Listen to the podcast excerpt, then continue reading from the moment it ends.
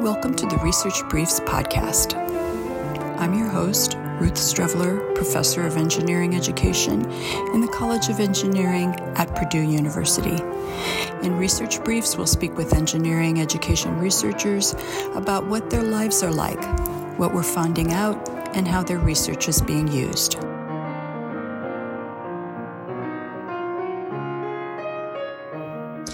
My guest today is Dr. Jason Morphew, a visiting professor at Purdue University. Jason has a dual appointment in the School of Engineering Education in the College of Engineering and the Department of Curriculum and Instruction in the College of Education. He conducts research on self regulated and co regulated learning with a focus on embodied learning in STEM. Today, I've asked him to tell us about his research on embodied learning. That's a topic I find particularly fascinating. So I'm very, very pleased to welcome you, Jason. Uh, thank you for coming to Research Briefs. Well, thank, thank you for having me. It, it, uh, I'm excited to be here. So uh, I should tell folks that we're recording this on Zoom, even though you and I have um, physical offices that are very close together. Uh, yeah, but we, we could we could be just doing this right through the wall, couldn't we? We could be doing this through the wall, but we are not. Um, so I've had a chance to meet you a bit, but uh, the audience is not as lucky as me. So could you, or, or many of the audience aren't anyway, um, could you tell us a little bit about how you became an educational researcher? Yeah, so I, um, growing up, uh, I was I grew up in Lincoln, Nebraska, and um, I I took a physics class as a senior, and the physics te- teacher was was a person who was close to retirement, but he was bouncing all over the walls, and he had all sorts of stories about uh, going on uh, on trips and taking pictures where he wasn't allowed to take pictures, and he played the accordion, and so it was just one of those things that really got me interested in in teaching. Um, and you know, and my family has a has has a history of being teachers as well. My father's a teacher. My aunts and uncles are teachers. Uh, my my sister is a teacher as well now, and so it just kind of something that I was interested in teaching. And uh, science and math t- tended to be the things that I was good at. So that's that's kind of the direction that I went. Um, I didn't I didn't know anything about engineering until uh, until much later in there. I knew that it was a thing, but I had no idea what it what it was. Uh, so I so I went to the University of Nebraska, um, mostly uh, for football tickets, um, but also because they had a really highly ranked uh, teachers college at the at the time as well.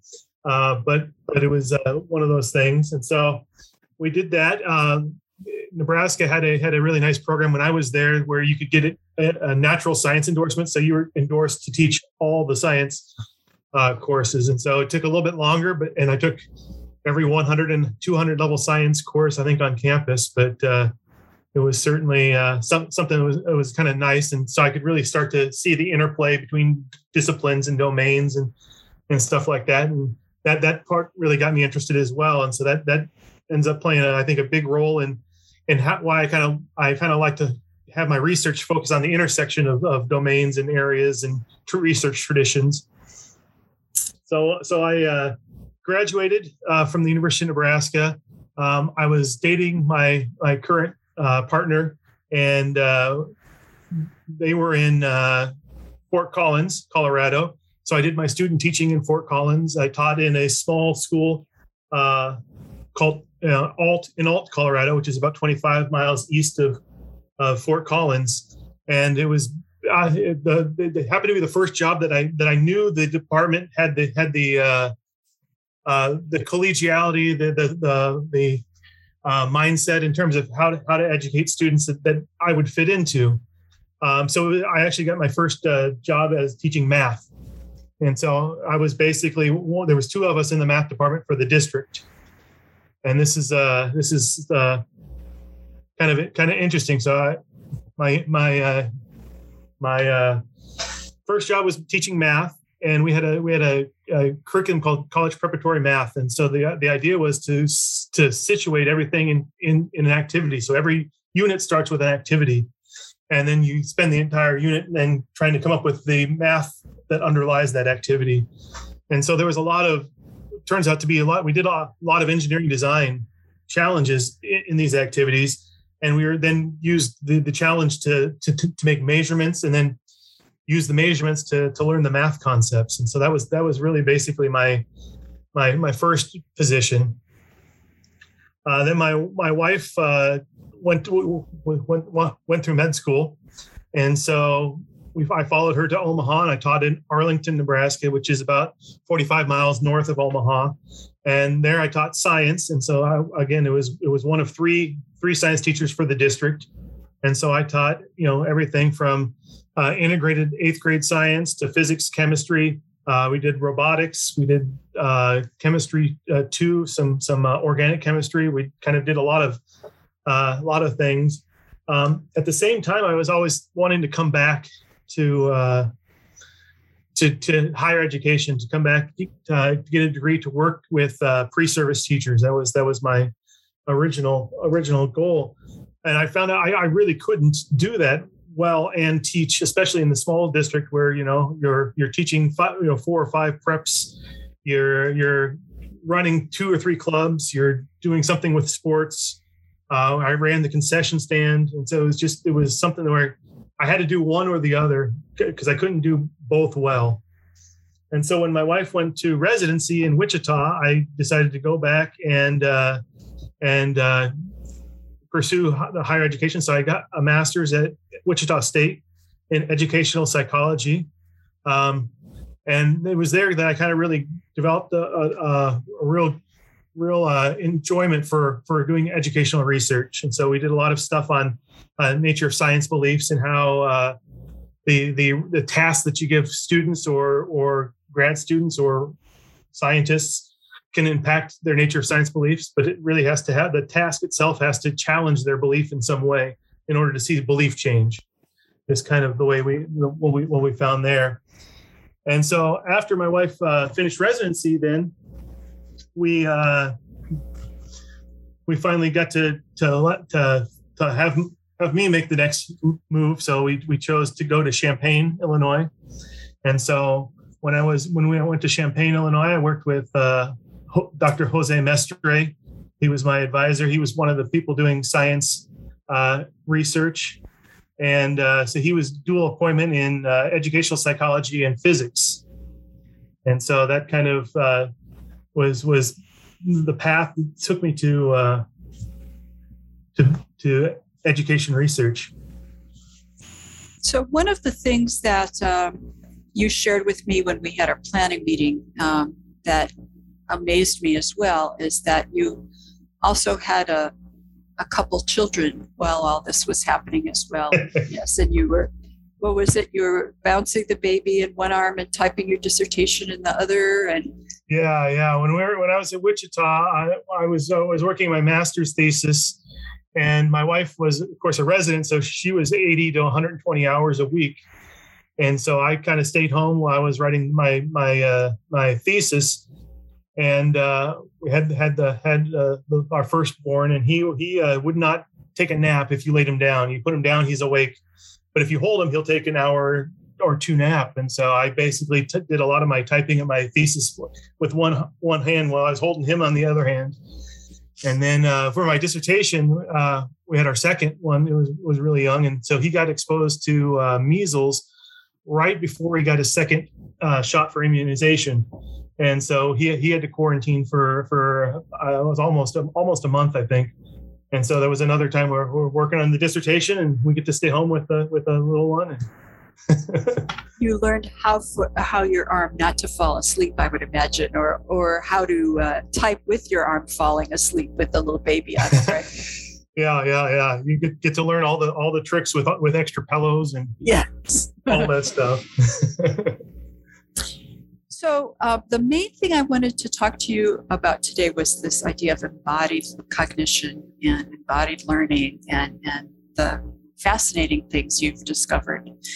Um, could you start out by telling us a little bit about what embodied cognition and embodied learning are?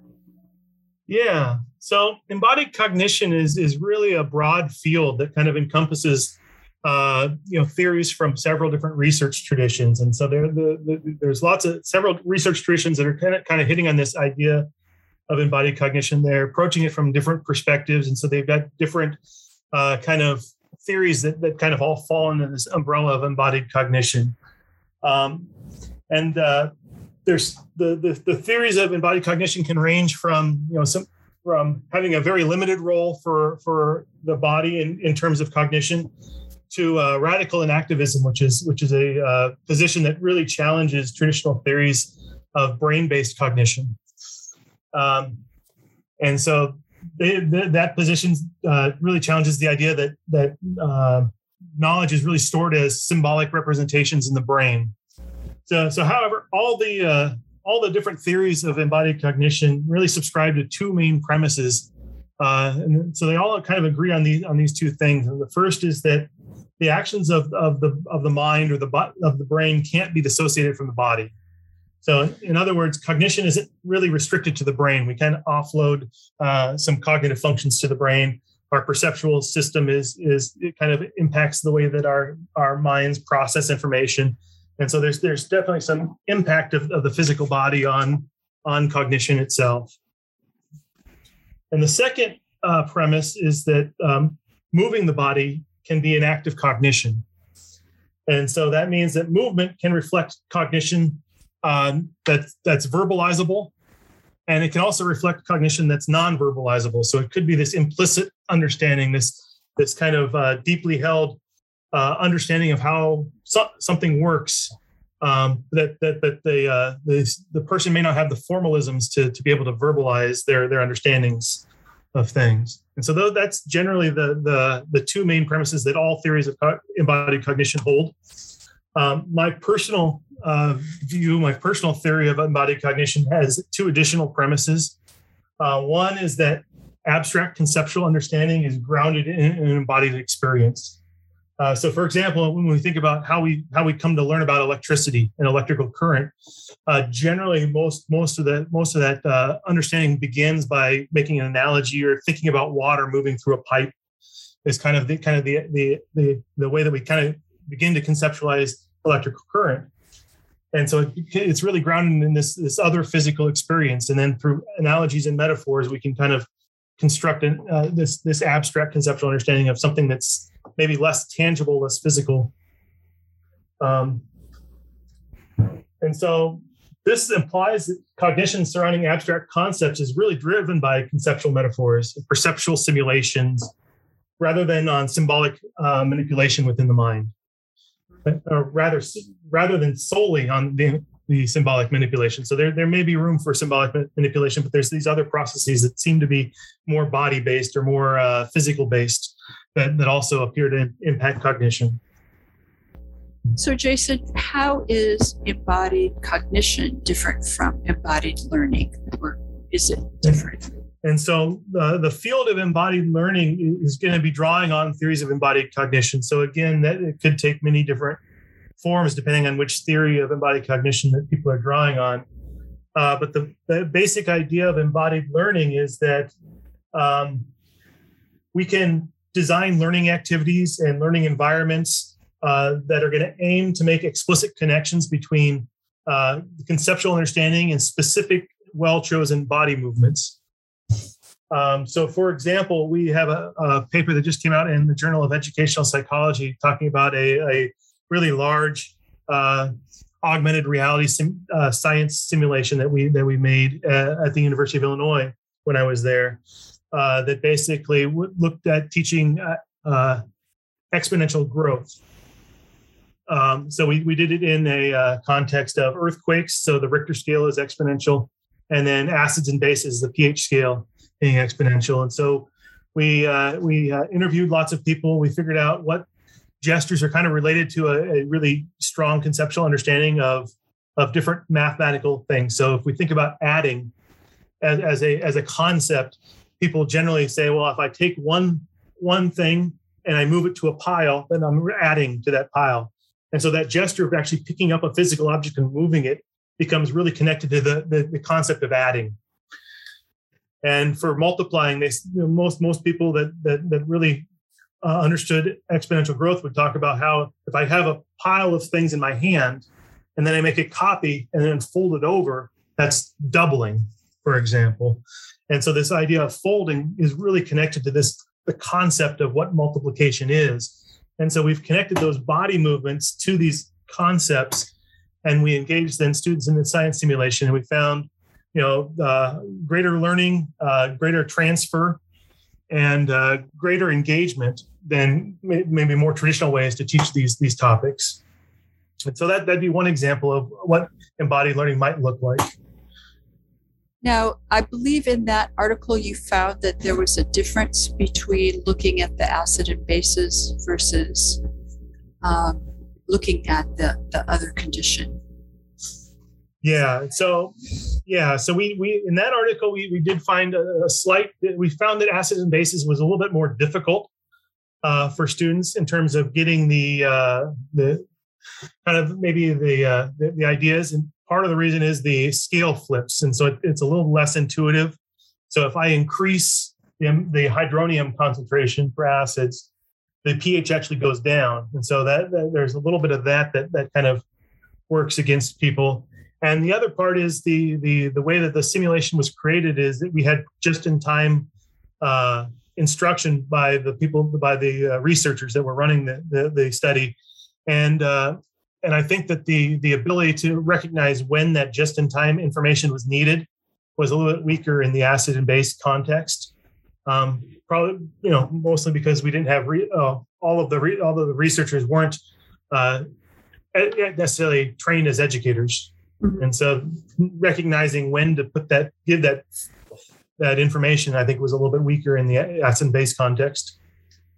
Do you think too that when you were talking about the Richter scale, that you know earthquakes are things that you can feel? Yeah. Even if we've never been in an earthquake, we might be able to imagine what that would be like versus acids, acid and bases is more invisible. I, I yeah, I, I, I do agree that that that that uh, the idea of acidity and basicity is is a little less tangible than an earthquake, and so there may be something with the uh, the concept area that that that makes the, you know that particular uh, that particular simulation maybe more or less effective depending on the the the uh, concept that you that they're teaching. I, I will say that the, the the biggest growth that we found, the biggest advantage was in was in this really abstract idea of, of exponential growth, and so the the the actual content areas were, were you know showed growth, but there's this idea of that we that connection to that really abstract idea of exponential growth is where we found the biggest gains for the for the simulation. So there was there was a connection to to being able to have this physical uh, manifestation of this abstract concept uh, that was that was providing a, a big benefit. And so the gesture was really important to the students to be able to to learn about. Yeah, and the fact the fact that the gesture is connected to a uh, kind of an explicit uh, embodiment of the concept, right? And so this is different than maybe kinesthetic learning as as broadly conceived by by by by people that that it's not just about movement uh, and the movement itself is not the thing that's that's leading to the learning it's this uh, being able to make a represent a, a, manipulable representation of the abstract ideas is really the, the key uh, in embodied learning. You have to have a very particular kind of movement that makes sense with the concept you're trying to teach versus let's just move around. Yeah. And and then the other piece i think that's really important is the, the ability for the students to really explicitly reflect on that connection and so the students being able to make that connection uh, really broadly, as opposed to having the student just make the move that you know if they if they were to make this the folding movement, for example, they may or may not uh, have any benefit, but it's that ability for the student to make that connection that this folding movement is is actually a manipulation of this concept is kind of the key. Cool. How would an instructor get a sense of what those movements might be? Uh, so uh, the first thing that we usually will do uh, is kind of you know in, in, our group talk about you know like what what's that abstract conceptual thing? What's the what's the key learning objectives? And then what are ways that we would might visualize that in our group? And so that'd be the first step that we that we did. Uh, then the next step is to go out and interview a bunch of bunch of your target audience and ask them uh, you know just on a one-on-one setting you know explain to me what doubling is for example. And we use uh, something we call the show me prompt and we'll, so we'll, they'll be at a table no, no resources and we'll just say show me what doubling would look like. And so they're forced to kind of think about gestures and and uh, doing that. And as they're explaining this this idea this manipulable uh, physical representation of their of their uh, understanding seems to emerge um, and and depending on how strong their conceptual understanding is, we may see different versions of that. So we had a lot of symbolic representations when we asked about doubling. So they'd make an X with their finger and then put hold up two fingers, right? So times two. Well, that doesn't really get at the concept. That's just that's just another symbol. Mm-hmm. And so that so it's kind of an interesting thing that you can kind of see uh, learning progressions through gesture. Yeah, that's a fascinating idea. So, do you videotape the students while they're doing? Oh yeah, so we'll we'll have we'll videotape students as we're as we're having the interviews, and we'll go through and and figure out which which gestures emerge and stuff like that. Uh, one of the nice things about the uh, the the simulation that we made is it used uh, um, a, a one-shot gesture recognition system, and so what was interesting is we could have the students gesture uh, according to their conceptual understanding and train the system to, to recognize those gestures as opposed to training the student to make a gesture, right? And so we really made that that connection between their cons the conceptual understanding and the gesture really really strong in that case. So we'd ask them when they came in to use the simulation, how, what do you how do you how do you show me what adding looks like, and then we would have them train the system for what adding or linear growth would look like. Cool. Yeah. That's very neat. Very neat. Yeah.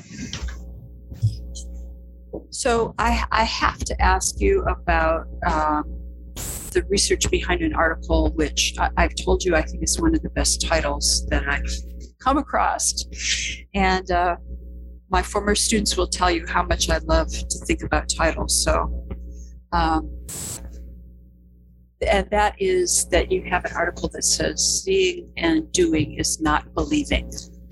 Um, so, could you say a little bit about that particular experiment or study? Yeah. And so when we're thinking about embodied cognition, we're thinking that there's this interplay between um, kind of your your body based functions, perception and gesture and movement, and cognition. So these conceptual understandings and that's a, and uh, brain representations and those type of things. And so there's a there's a there's a connection between these areas.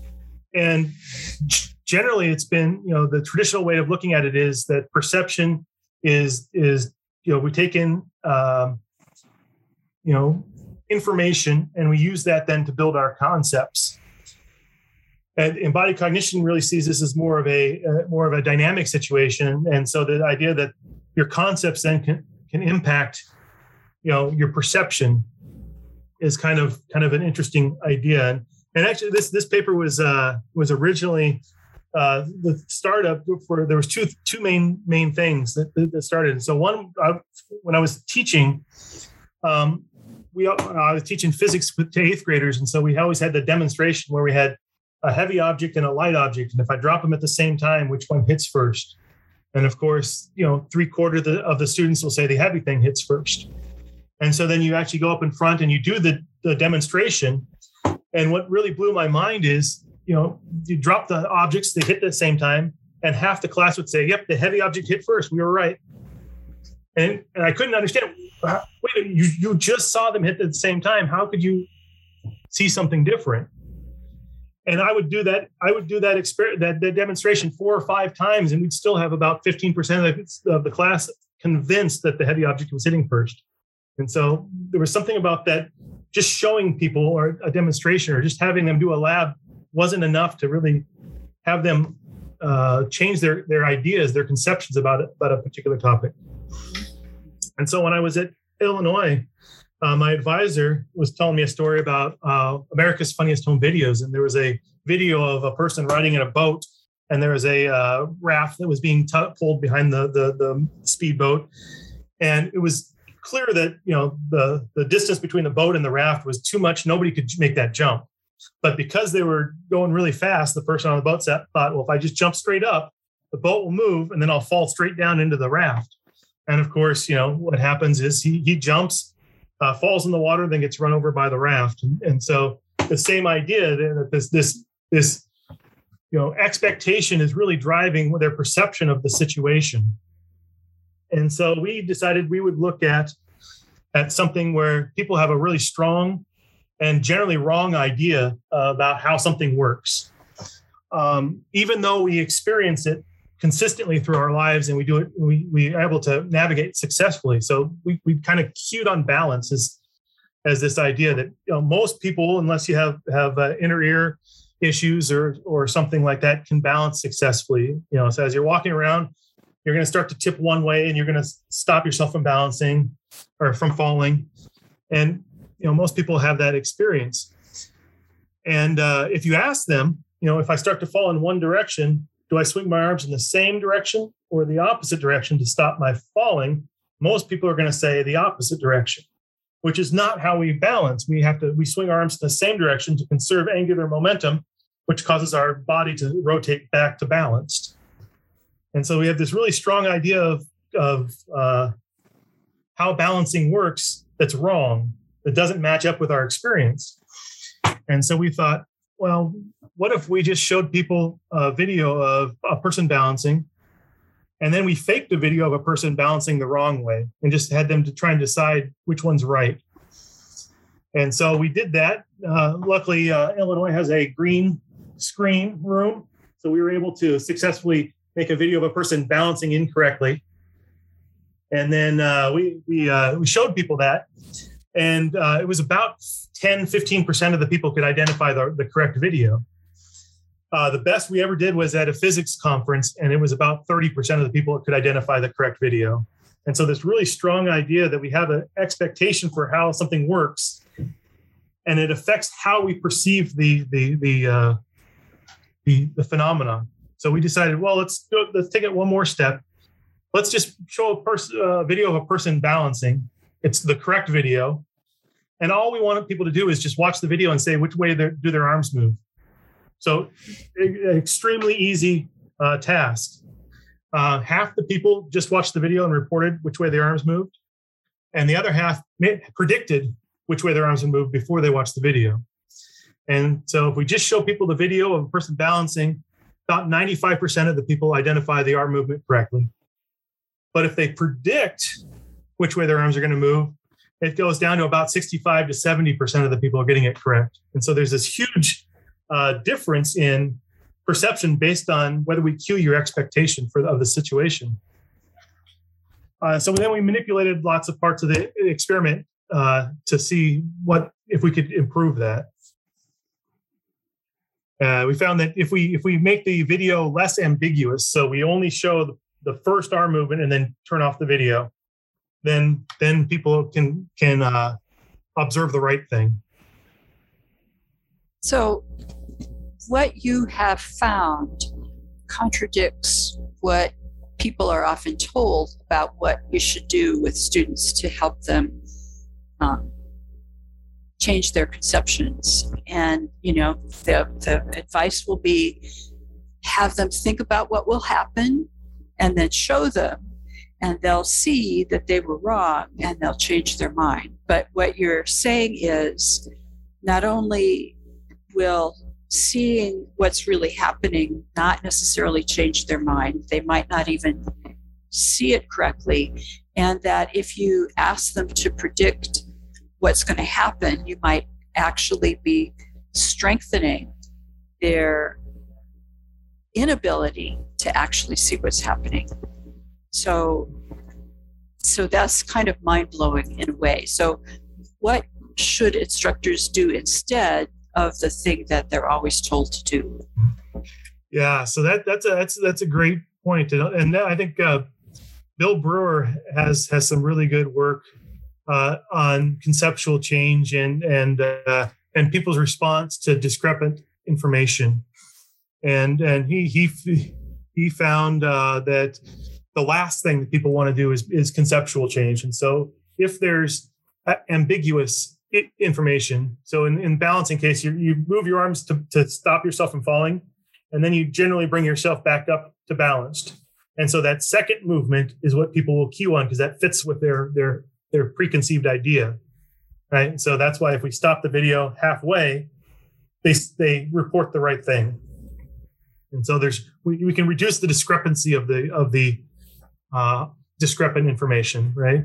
Dropping two heavy things, uh, heavy and a light thing, the moment they hit is is so fast that that is inherently discrepant or or, or uh, um, that, that's inherently ambiguous, and so that uh, that that that becomes an issue where if you cue people's expectations before something ambiguous, they can actually report the wrong thing.